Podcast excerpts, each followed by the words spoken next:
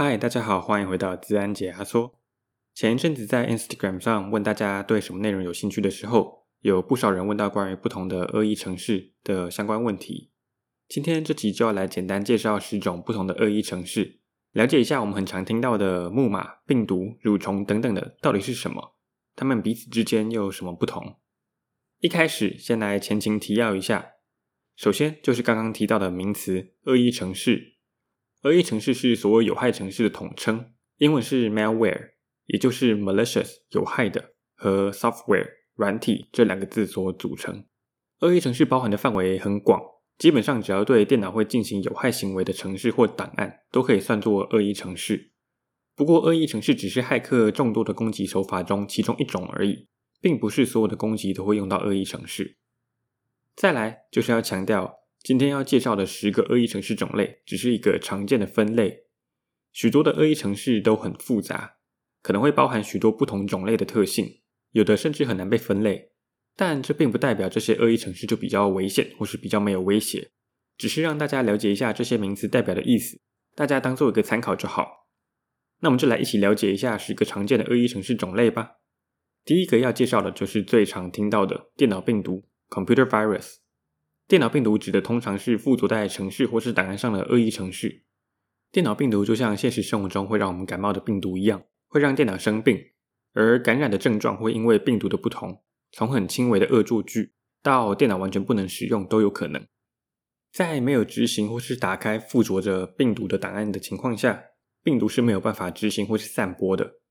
我们之前有建议过大家，如果下载了不确定安不安全的档案，在打开前要先用防毒软体扫过。就是因为病毒的这个特性，但我们只要不小心打开了被病毒附着的档案，病毒不只会感染你的电脑，还会想办法自我复制、散播和感染其他的装置。第二个要介绍的就是蠕虫 （worm）。蠕虫跟病毒有点像，但蠕虫最大的特点就是它不需要透过人为的操作，就可以自行大量散播。也就是说，只要你的电脑感染了蠕虫，即使没有执行任何程式或是打开任何档案。蠕虫还是会自行复制和传播。蠕虫有个很经典的散播方式，就是它会去读取你电脑 email 里的通讯录，并自动向通讯录里的每个人都传送包含蠕虫本身的 email。当对方的电脑也被蠕虫感染时，它会再重复一样的动作，散播给更多的人。蠕虫的这个特性让它可以在短时间内大量的散播，而除了蠕虫本身有的伤害以外，这个散播的过程还会消耗大量的电脑记忆体和网络频宽，影响我们的正常使用。下一个要介绍的就是后门 （backdoor）。后门指的是软体或是系统上有让攻击者可以绕过一般的管道进入系统的方式。一般来说，如果骇客想要入侵我们的电脑，就会需要突破防火墙、系统设定等等的层层关卡。但如果我们使用的软体有后门的话，就会像给骇客一个秘密通道一样，可以绕过层层关卡，直接从后门进入。后门是许多骇客入侵系统的管道，但其实后门不一定都是由骇客植入的，有些时候会是写程式的软体工程师主动放入的。虽然放入后门的目的也有可能是软体工程师自己想要在日后骇入使用者的电脑，但其实更多时候放入后门是有正当理由的。许多软体在测试阶段会透过安装后门来测试和出错，很多公司的管理软体也会有后门的功能。让 IT 部门可以在管理公司内部电脑时更方便和更容易。不过，如果这些正当用途的后门没有被保护好，被骇客发现了，一样可能会成为骇客拿来入侵别人电脑的管道。讲到后门，我们就一定要提一下最有名的后门种类——木马 （Trojan）。木马的名称由来应该不难联想，没错，就是古希腊《木马屠城记》里的那个木马。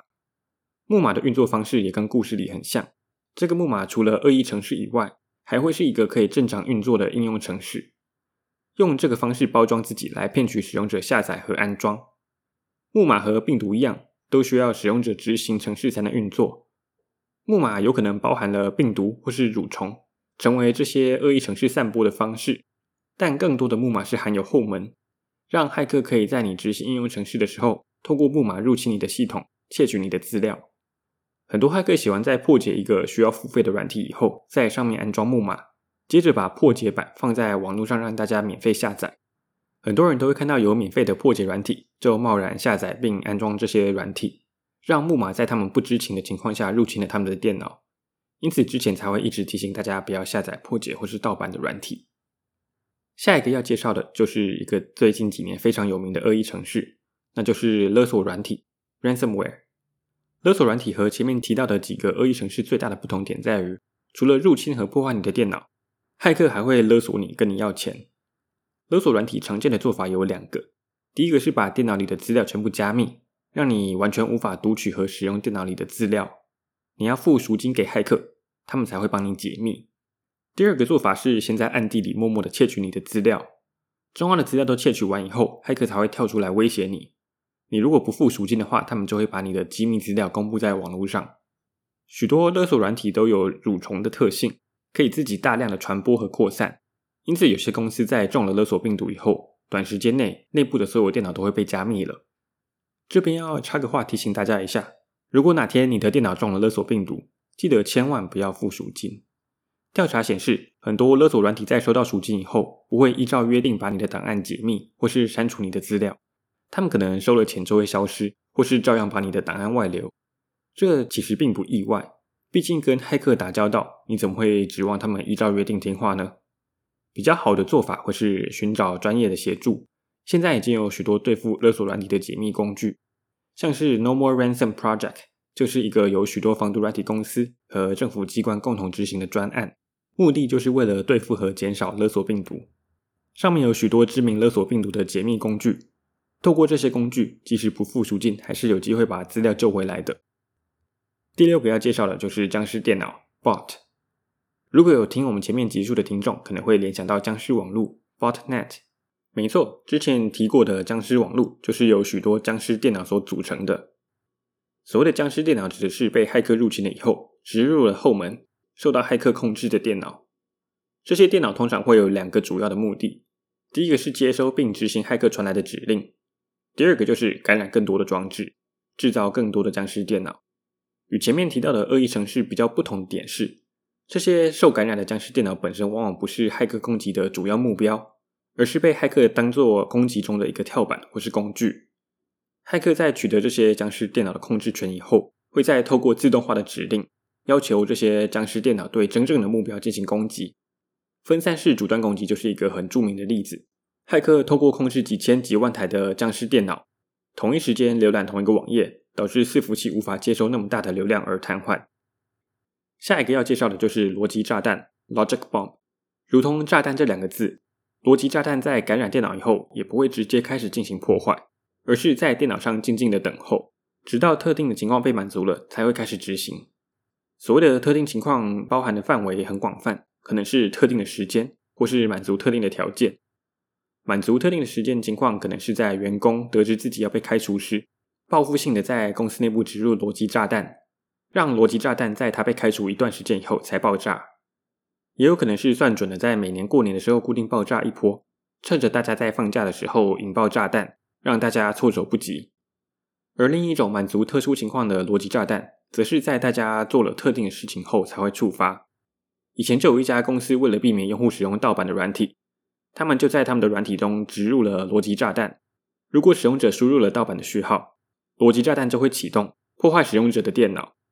因为逻辑炸弹会潜伏在系统里面，而且不一定会爆炸的这个特性，因此通常比较难被及时发现。很常都是逻辑炸弹被启动了，使用者受到影响以后才会意识到逻辑炸弹的存在。第八个要介绍的就是挖矿劫持 （Cryptojacking）。挖矿劫持是在比特币这些加密货币流行以后才出现的攻击手法。骇客会利用受害者的电脑来帮忙挖矿，也就是用你的电脑来帮骇客获取加密货币。挖矿这个行为本身会需要大量的电脑资源，因此受到挖矿劫持的攻击时，受害者的电脑通常会被消耗大量的资源，导致电脑跑得很慢以及非常耗电，电脑的寿命也会因此缩短。挖矿劫持攻击除了透过恶意软体的模式存在在你的电脑里挖矿以外，也有可能会透过网页的模式存在。有些被骇客入侵的网页会被植入挖矿程式，他们会在你造访这些网页时，在背后默默的使用你的电脑效能挖矿，让所有造访这个网页的使用者都受到影响。第九个要介绍的就是广告软体 Adware。顾名思义，广告软体就是会在你的电脑里安插广告的恶意程式。大部分的时候，广告软体并不会对我们的电脑造成太大的伤害，只会很恼人的跳出一堆广告。大家最常见的广告软体应该就是浏览器首页绑架。它会把我们的浏览器首页更改为一些奇怪的网页，导致我们每次打开浏览器时就会被迫看到这些广告网页。有的还会在浏览器里动手脚，强迫我们点击或是把我们带往特定的网页，影响我们的正常使用。最后一个要介绍的就是间谍软体 （spyware）。间谍软体指的是一些未经用户允许就搜集或是窃取资讯的一些恶意程式。你浏览的网页、个资、账号密码等等的，都可能会是骇客想要搜集的目标。这些间谍软体比较不会进行太大的动作，通常就是静静的躲在你的电脑里，搜集你的资料，并将资料偷偷回传给骇客，因此也比较难被发现。常见的间谍软体模式有：会记录你所有键盘输入的键盘侧录，会录下你荧幕上显示资讯的荧幕侧录，有的还会直接窃取你电脑的重要资料。有时候这些间谍软体还会以实体随身碟的模式现身，只要将它插入你的电脑里，就会开始搜集电脑里的资料。介绍完十种恶意程式了，接下来我们来看看四种恶意程式入侵我们的方式吧。第一个就是刚刚提到过的实体装置，像是随身碟就是一个很常见的媒介。当我们为了在电脑间传递档案，前后分别在公用的电脑和自己的电脑上使用同一个随身碟，如果这个公用电脑已经被蠕虫感染，那么蠕虫就可能会透过我们的随身碟来传递，感染我们的电脑。因此，之前在我们第七集 Podcast 时才会建议大家尽量少用随身碟。第二个就是透过恶意信件，这包含钓鱼信件、诈骗邮件等等的。这些恶意信件中通常会包含有害的附加档案，或是带有连接把你带去有害的网站。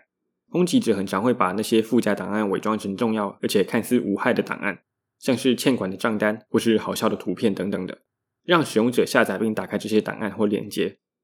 大家在收到来路不明或是看似可疑的电子邮件时，记得不要贸然的下载或是打开这些档案连接了。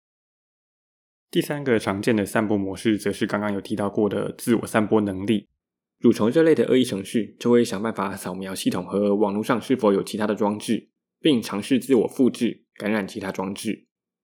自我散播通常会比前面两个方法可怕，因为它不需要经由人为的互动就能主动的散播。因此，公司的电脑和系统如果没有适当的保护，就可能会让有自我散播能力的恶意程式大量感染公司内部的电脑。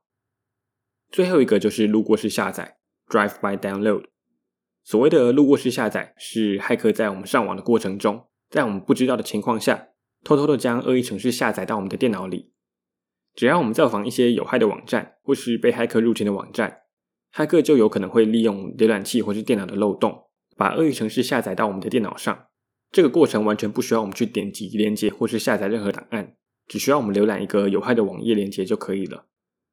介绍完各种病毒，当然还是要简单复习一下保护自己的方式，让自己不要成为这些恶意程序的受害者。不同的恶意程序虽然有各自的特性，但其实对抗的方式大同小异。有些以前虽然有提过，但因为都很重要，因此这边我们再快速的帮大家复习一次。首先就是更新的部分，系统、软体、App 等等的所有东西都是需要更新的。很多恶意程式都是透过系统和软体的漏洞来进行攻击和传播的。很多安全性的漏洞都会透过更新来修补，让骇客没有办法透过已知的管道入侵系统。更新确实会耗费时间，也很麻烦，但比起把自己暴露在风险中，定期确保所有东西都是更新的，算是一个蛮划算的预防方式。如果怕忘记，可以开启自动更新，或是设定行事历提醒自己。第二个就是要小心社交工程，以前有提过，人性就是最大的防护漏洞。很多下意识的动作都可能会把自己暴露于风险中。如果能够多留意社交工程，就能在收到钓鱼信件或是诈骗邮件的时候，比较不会上当，下载那些恶意程式了。第三个就是不要下载来路不明的软体，免费的最贵，这句话存在不是没有道理的。来路不明的软体中可能会含有木马，或是根本就是病毒。如果要下载软体或是档案的话，记得要去官网下载。也记得千万不要贪小便宜就下载盗版或是破解版的软体。最后一个就是安装一个好的防毒软体。防毒软体可以在我们疏忽时替我们把关，挡下病毒、蠕虫、勒索病毒等等的恶意程式，还可以抓出那些躲在电脑里看不到的间谍软体，因此是个不可或缺的工具。大家也要记得定时更新防毒软体，才可以确保防毒软体有关于最新的恶意程式的资讯。除了这四点以外，还有许多需要注意的细节，我们在第六集和第七集有介绍了关于保护手机和电脑的方式。如果还没有听过的听众，可以去听听看。希望这集在介绍了一些不同的恶意程式的同时，也帮助大家了解到我们能够怎么样避免这些恶意程式。Show Note 里会有资安解压缩的网站连接，我会把整理过后的内容和补充资料放在网站上。如果未来有想要听什么主题，或是有什么建议，都欢迎到我们的网站上搜寻我们的联系方式，或是到 First Story 跟 Apple Podcast 留言给我们。也欢迎追踪我们的 Facebook 跟 Instagram，看看最新消息以及一些新闻时事单元。谢谢大家。